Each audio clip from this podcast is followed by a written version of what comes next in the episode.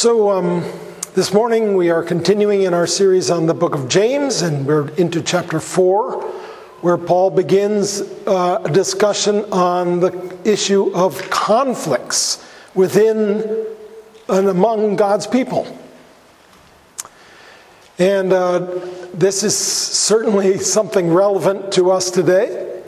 Um, and to think that here in the very first epistle written, probably the first book in the New Testament written, they're already experiencing conflicts in the body of Christ. And uh, so we can see that this is pretty much par for the course. And this is something that God's people have experienced down through the ages.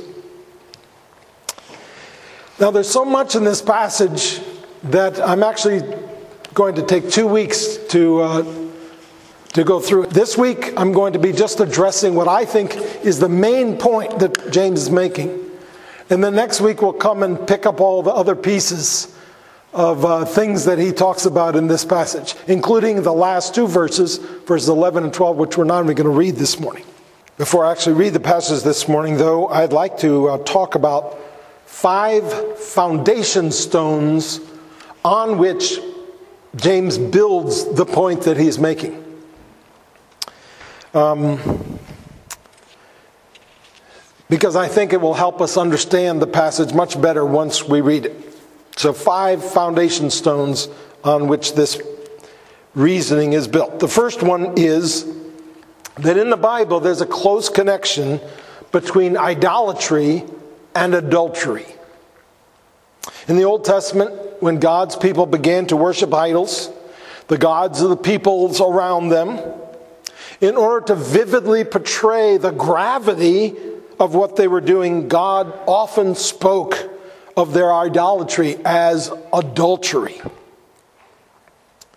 And if you want to read a very graphic example of this, read about Israel's idolatry, which led to them being exiled to Babylon in the prophecy of Ezekiel in chapter 16, beginning in verse 15.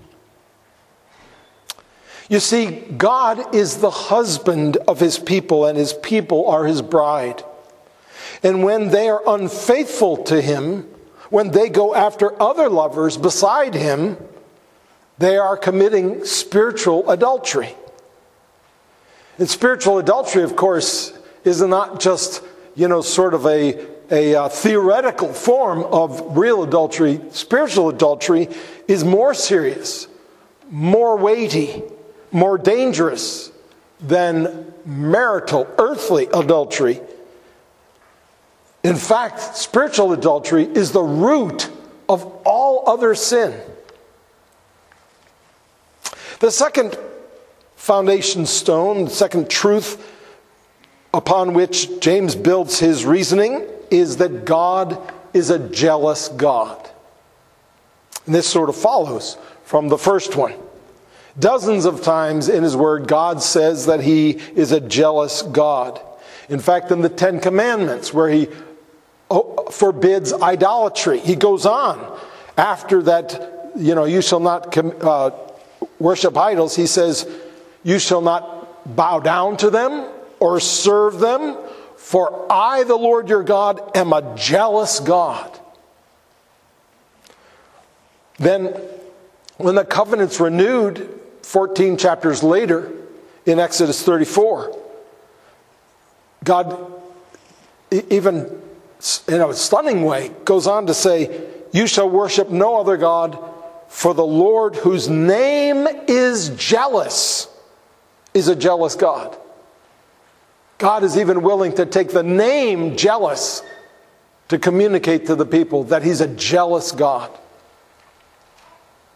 Now, because God loves his people so passionately, he is jealous of our love for him. In human marriages, if my wife developed an attraction to another man, that man is just another man. Conceivably, he might even be a better man than me.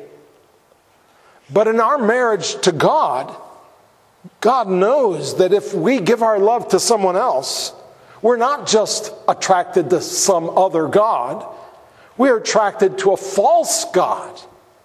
we're falling in love with a lie. And that means we're cutting ourselves off from that which is our true life, which means that we just don't get it. And ultimately, that we are destroying ourselves. And so, he is jealous. The third principle, which is a foundation stone to what James is saying here, is that the world of mankind has an alternative way of thinking and living than God's way. In this passage, James, when he refers to the world, it's not the world as our planet, it's not the world as all the people who live on the planet. It is the rebellious system where man gets to indulge himself with whatever he wants without respect to God. Of course, this system, of course, the system of truth in God's Word is totally God centered. He is the beginning and end of all history. All things are by Him and for Him and through Him. But the world has an alternative system of thinking, a system of thinking which is contrary to God, a system of thinking which is based on the deception of the evil one and began way back in the Garden of Eden. And this alternative view of the world says that man is the center of all things. Man is the one who decides who he is and what life is for and what is right and wrong. The fourth foundation stone is the principle of prayer. You see, God loves his children, and one of the expressions of that love is that he invites us to pray, to bring our requests to him. And he loves to answer his people when they pray. He loves to give them what they ask and what they need. But like any good parent, he doesn't like giving his children things which are bad for them, things which he knows will harm them. So God is not in the business of providing his children with idols when they ask for that, so they can worship someone or something else besides him. So God's people must come to their Heavenly Father in prayer with the right attitude not wanting to merely indulge their own passions, but wanting things which can be enjoyed in the context of their love for Him. But only God knows us completely. And sometimes we ask Him for things which He knows we desire for the wrong reason, even if we don't realize that. And so He asks us to trust Him and teaches us to pray, yet not my will, but your will be done, Lord. The fifth and fi- final foundation stone upon which James builds his teaching in this passage is the gospel of grace. In spite of the fact that people commit spiritual adultery by coveting things of this world and even indulging in them, the good news is that God's grace in Christ is greater than human sin and able to overcome it. We might assume that God, as our husband, would repudiate us and divorce us if we turned to other lovers. But no, amazingly, He is a gracious God who is ready to have us back and restore us to Himself. This gospel of grace, of course, is rooted in what Christ did upon the cross, where he bore our sins as our substitute, such that our sins are forgiven. Over the years of pastoring, I've counseled a number of people who were struggling to decide whether to take their unfaithful spouse back or pursue divorce which was their biblical right to do. And one of the things I regularly have said to them is if they are not brokenhearted over what they did, if they are not ready and willing to commit their whole hearts to you and repudiate the other lover, then you definitely should not take them back. If they want to be friends with their other lover, they can't be your spouse. And it's similar, I think, with God. To appropriate His gracious willingness to take us back a person must humble himself or herself before God, mourn over their sin, and come to Him, draw near to Him. Then God will lift them up to a place of gladness and forgiveness and eternal life and nearness to Him. Now, keep these five foundation stones in mind as we read James 4 1 to 10. What causes quarrels and what causes fights among you? Is it not this, that your passions are at war within you? You desire and do not have, so you murder. You covet and cannot obtain, so you fight and quarrel. You do not have because you do not ask. You ask and do not receive because you ask wrongly to spend it on your passions. You adulterous people! Do you not know that friendship with the world is enmity with God? Therefore, whoever wishes to be a friend of the world makes himself an enemy of God. Or do you suppose it is to no purpose that the scripture says he yearns jealously over the spirit that he has made to dwell in us? But he gives more grace. Therefore, it says, God opposes the proud, but gives grace to the humble. Submit yourselves, therefore, to God. Resist the devil, and he will flee from you. Draw near to God, and he will draw near to you. Cleanse your hands, you sinners, and purify your hearts, you double minded. Be wretched, and mourn and weep. Let your laughter be turned to mourning, and your joy to gloom.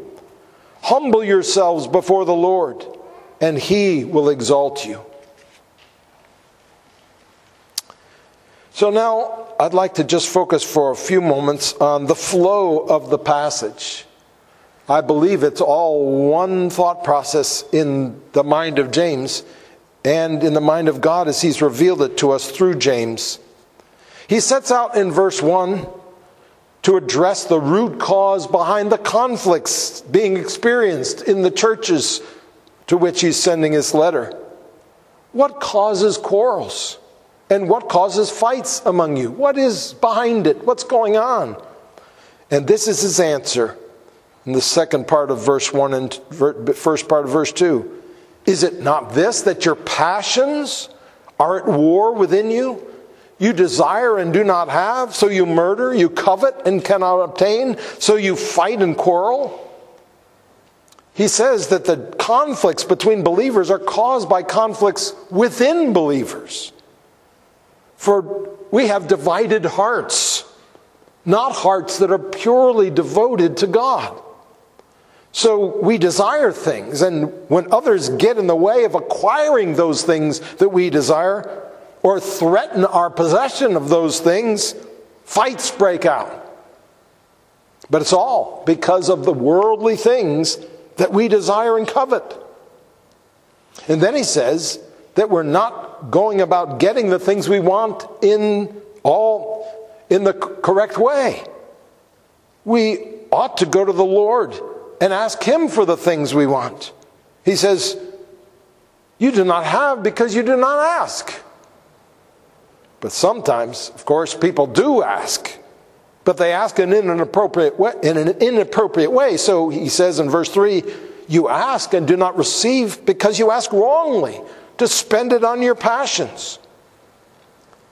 So whether you covet and end up fighting with one another, or whether you ask for what you want just to indulge yourself, either way, you show yourselves to be adulterers lusting after worldly lovers instead of loving the Lord who is your bridegroom.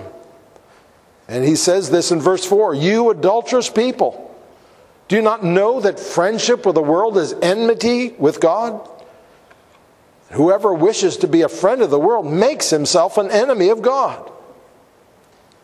And then he says, Don't you realize in verse 5 that when our affection strays to other lovers, that it provokes God's jealousy toward us? But even in all of this, God's grace is great enough to cover our spiritual adultery if we humble ourselves before Him. Verse 6 But He gives more grace. And that's such an important transition in, the, in His reasoning here. That big but, but, which is caused, caused it's designed to arrest our attention and, and contrast what he's about to say with what he said before. But he gives more grace. More grace? More than what? Well, more than our sin. He gives grace that is bigger than our sin. But he doesn't give it to the proud. God opposes them. He gives it, he gives grace to the humble. He says, and then he concludes his exhortation by urging people to get busy, humbling themselves before God, and repenting of their love for worldly things and their double mindedness. Submit yourselves, therefore, to God. Resist the devil, and he will flee from you. Draw near to God, and he will draw near to you. Cleanse your hands, you sinners, and purify your hearts, you double minded. Be wretched and mourn and weep. Let your laughter be turned to mourning and your joy to gloom. Humble yourselves before the Lord, and he will exalt you. In my opinion, what James is saying here is really important for us to hear. Every Christian, every church needs to hear and understand the analysis of sin that James is uh, laying out before us here in James 4. The concept that conflicts among Christians are caused by idolatrous desires in our sinful hearts is not a human insight into the psychology of human relationships. It is divine truth that God gives us through James here. For God sees right down into our hearts and knows exactly what's going on. Now, if you were having conflicts with your spouse and you decided to go to a professional marriage counselor together, you might get help from them on how to communicate better with each other, how to learn to compromise with each other how to steer clear of controversial subjects, how to understand the triggers which cause each of you to react the way you do. And all of this can be helpful. But as we see here in James, none of that really gets to the heart of the issue, does it? At the heart of conflicts is wrong desires. That's why we react, why we react with anger when someone prevents us from having or getting what we want. The problem goes deeper than our interpersonal skills, deeper than our childhood experiences and how they affect us, deeper than our habits, even deeper than our thoughts. The problem goes down to the level of desires.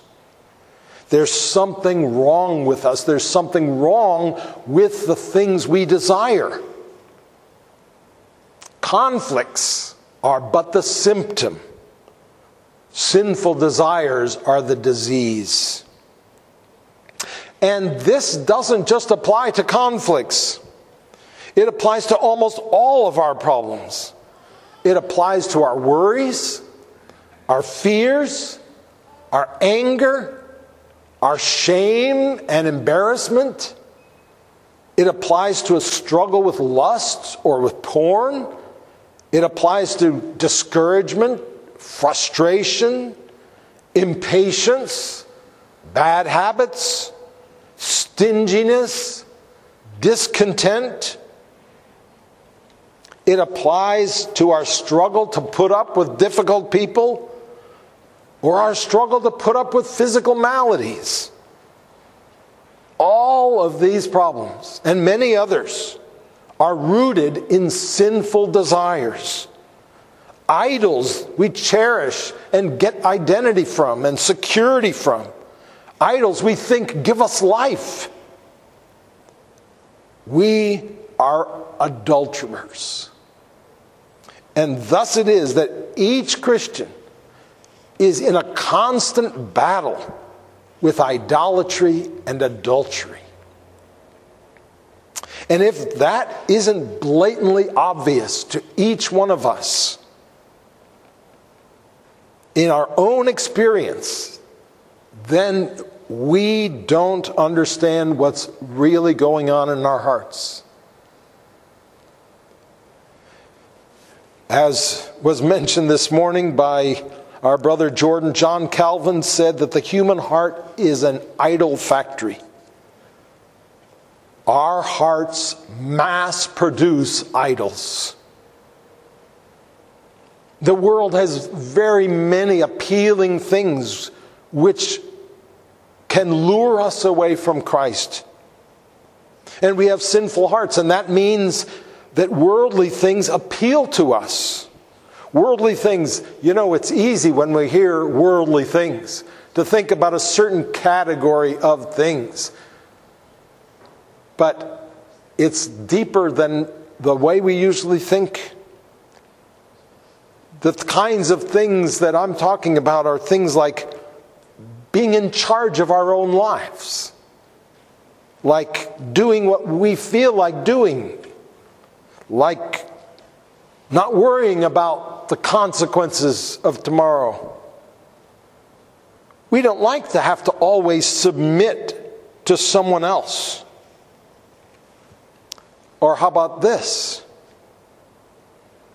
We love the praise and approval of other people. We love esteem. We love to be highly thought of. We don't like having to wait for the end when finally God will express to seek the things that are above where Christ is, seated at the right hand of God. Set your mind on things that are above, not on things that are on earth. But the fact is, we love putting our confidence in tangible things that we see and touch in the now rather than in invisible things which are promised but not yet possessed. It's these kind of evil desires that James is talking about that lie behind all of our superficial struggles. You know, uh, anyone who's into gardening or landscaping knows that there are enemies they may be called weeds, they may be called trees that are undesirable or whatever, but there's plants that keep coming that, that you have to constantly fight. And anyone who's done this a lot knows that you can keep cutting something like that off at the, at the ground, and it just keeps growing back and growing back. And it takes a lot more work to really get the root out, to kill the root or to pull it out so that that thing stops being annoying. But, you know, in, I have an area where I'm trying to let certain bushes and trees thrive, and there's many other things that are vying for growth. And, and, uh, and so if I just keep cutting them off of the ground, all I'm doing is actually increasing the strength of that plant because the roots are stronger and deeper and, and uh, it's easier for them to keep popping up. And, and, uh, but it's so much effort for each individual one either to be pulled up or poisoned so that they don't so that they die but that's the only way to stop that thing from coming back and in the same way we, we have this in our hearts, and God is um, we have these things that keep cropping up, and we think that we just are operating on the surface level and trying to stop things, but it can't work that way. We've got to get to the heart of things. We've got to get to the root of the problem. So, what do we need to do? Well, the first thing we need to do is to realize that there is a sinful form of contentment. It's when we are content with our sin, with our idolatry, with our adultery. And there's a sinful form of peace when we've made peace with our sin. And if we're going to indulge in this sinful form of contentment, and this sinful kind of peace, we've, if we're going to avoid that, we've got to be determined to discover our sin and to deal with it in the way God tells us to deal with it, in spite of the pain of the process. And since we treasure idols, by definition, we desperately want to protect them. So we have within us great natural reluctance to have our idols exposed for what they are, because then we'll feel guilty about them if we don't address them. But how can we read this passage and think that in any way it is okay to avoid dealing with the root of our sins. How can we read this passage and think that the pain of humbling ourselves and repenting isn't worth it? We've got to ask ourselves do I want God or do I want my idols? Because Jesus says you can't have both. The second thing is asking for God's help to begin to analyze and realize. James here traces their conflicts back to their idolatries. And we've got to trace our struggles back to our idolatries. Do you recognize your idols? Can you name them? Are you able to discern what's going on in your heart and life? Do you see that your surface problems have root causes in your desires? Do you recognize your desires as evil? Do you recognize your idols and call them idols? Are you able to diagnose what deep down adulteries are bubbling up into the struggles of your life? The issue, you see, is not whether we are adulterers, but how we are adulterers. There are plenty of usual suspects in 21st century America with all of its comforts and securities and pleasures on every side. And we get influenced, we become part of the culture around us. So that's a good place to start to think about. But there are things there, whether you know it or not. So the first step is to make a commitment to investigate. The second step is to begin to analyze and realize. The third step is what you do when you've realized your idolatries and adulteries.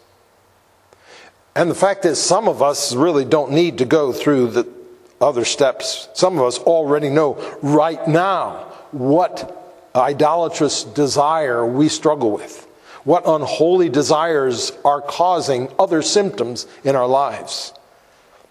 You know, one thing which happens is that we get used to our sin. It stops bothering us. It doesn't pierce us anymore like it should.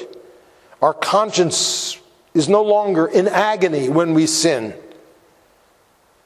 We've like allowed sin to move into a room in our house and we just accept that it's there. If this is the case, then what we need to do is what James says to do be wretched, mourn, weep, turn our laughter to mourning, turn our joy to gloom, humble ourselves before the Lord. You know, some people live to avoid pain. They can't try to work out conflicts because the process is too painful. They can't invest or try to figure out their sins because that's too painful. They're just trying to survive without any more pain than they already experience. But the fact is, sometimes we cause ourselves more pain by trying to avoid pain. God says that He is our comforter, but He doesn't mean that He will not allow us and sometimes even command us to experience pain. Remember what Paul says in 2 Corinthians 1 5. We share abundantly in Christ's sufferings, so through Christ we share abundantly also in comfort. Both are true. And here in James 4 9 is one place where God commands us to experience pain. Be wretched, mourn, weep. Let your laughter be turned to mourning and your joy to gloom. Stop laughing. Sin isn't funny. Imagine a guy sitting at a bar with some of his buddies who are ribbing him about the affair that he's having with a woman in his office. And he's laughing along with them. But what he doesn't know is that he has butt dialed his wife, and she's listening to the whole conversation. And believe it or not, I know of this happening in real life. Is it funny to her? Her heart is being shattered while he laughs. Well, our adultery isn't funny to the Lord either. But God doesn't just call us to feel bad, He calls us to return to Him and He calls us to reform our ways. If we are living in sin, then He says you must cleanse your hands through repentance and through submission to God.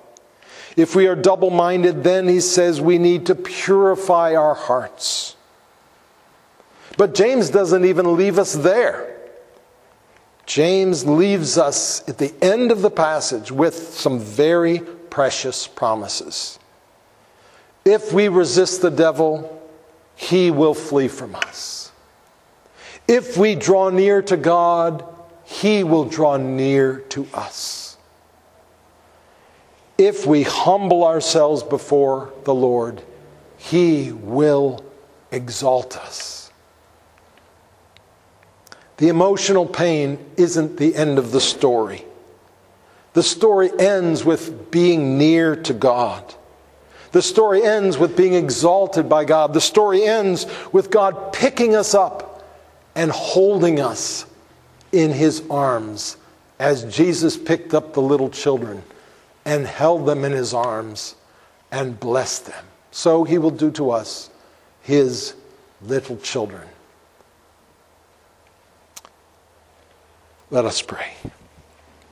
Oh Lord, what a rich passage you've given us here. So much to say to every one of us, for Lord, we are sheep and we have gone astray and we have turned to our own way, and we on our own, O oh Lord, are lost. But we thank you for your love. We thank you for the Lamb that was slain on our behalf And we thank you that you welcome us back, Lord, when we realize the gravity of our sin. And when we stop laughing about it and start weeping about it. And we want to come to you even today, O Lord. And we want to mourn over our sin. And we remember what Jesus said Blessed are those who mourn, for they shall be comforted. And we thank you for the comfort that we receive from the knowledge of your forgiveness, from the knowledge of your love, and from your promise of a day when sin will not bother us anymore, but when we will be made pure before Christ for all eternity. And now, dear Lord, as we stop on the way of this long journey of life to get some refreshment from you, we come to the table where you offer us the body and the blood of your Son to strengthen us on our way and even to cheer us by giving us a taste of that great banquet that awaits us at the end of our journey. We pray that as we come to this table, O oh Lord, that we would meet you there and that we would feed upon you there, O Lord. And that we would have this food that others don't know about, which feeds us and fills us and satisfies us. For Lord, our food is Jesus, for he is the true food and the true drink. We pray in his precious name. Amen.